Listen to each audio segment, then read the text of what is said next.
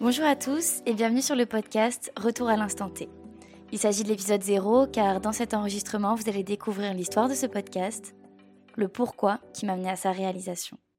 Tout d'abord, pour me présenter, je m'appelle Lucie, j'ai 22 ans et je suis graphiste indépendante. J'ai eu l'idée de mettre en place ce podcast suite à mon emménagement à Barcelone. À la fin de mes études, j'ai eu l'envie de découvrir de nouveaux horizons, de nouvelles cultures, de faire de nouvelles rencontres. Et en arrivant en tant qu'expatrié dans une ville aussi vivante, dynamique et cosmopolite, le climat est très favorable aux rencontres.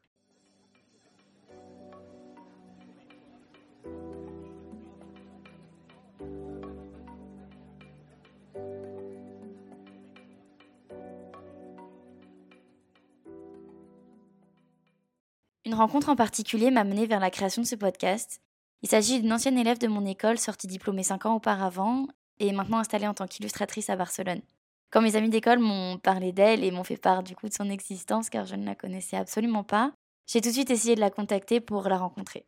Il faut savoir qu'en arrivant à Barcelone, j'ai trouvé du travail assez rapidement en tant que graphiste, mais finalement il me manquait une liberté créative à ce moment-là et je commençais à me questionner sur le freelance. Donc le jour de la rencontre arrive, on passe une matinée ensemble, je pose un tas de questions sur le lancement de son business à Barcelone, sur ses expériences professionnelles, et s'entame un échange d'expériences de vie, une discussion bienveillante, une transmission de savoir et de conseils.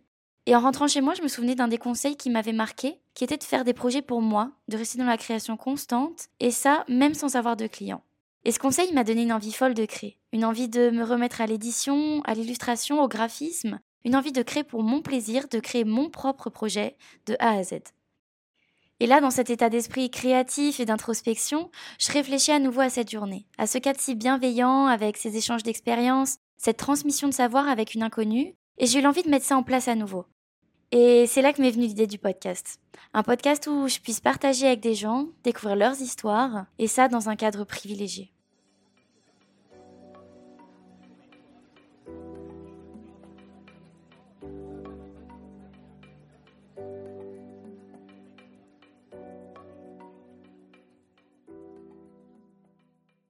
Faut savoir que j'ai toujours été fan d'histoire.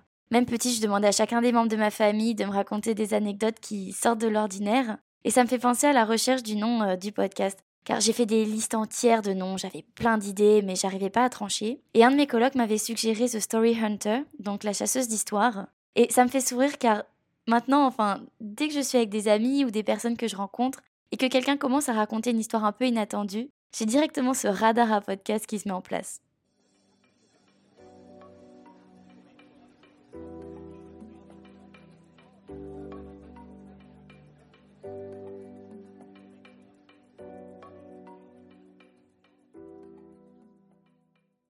Ainsi, j'ai généré ces rencontres, ces partages et ces transmissions.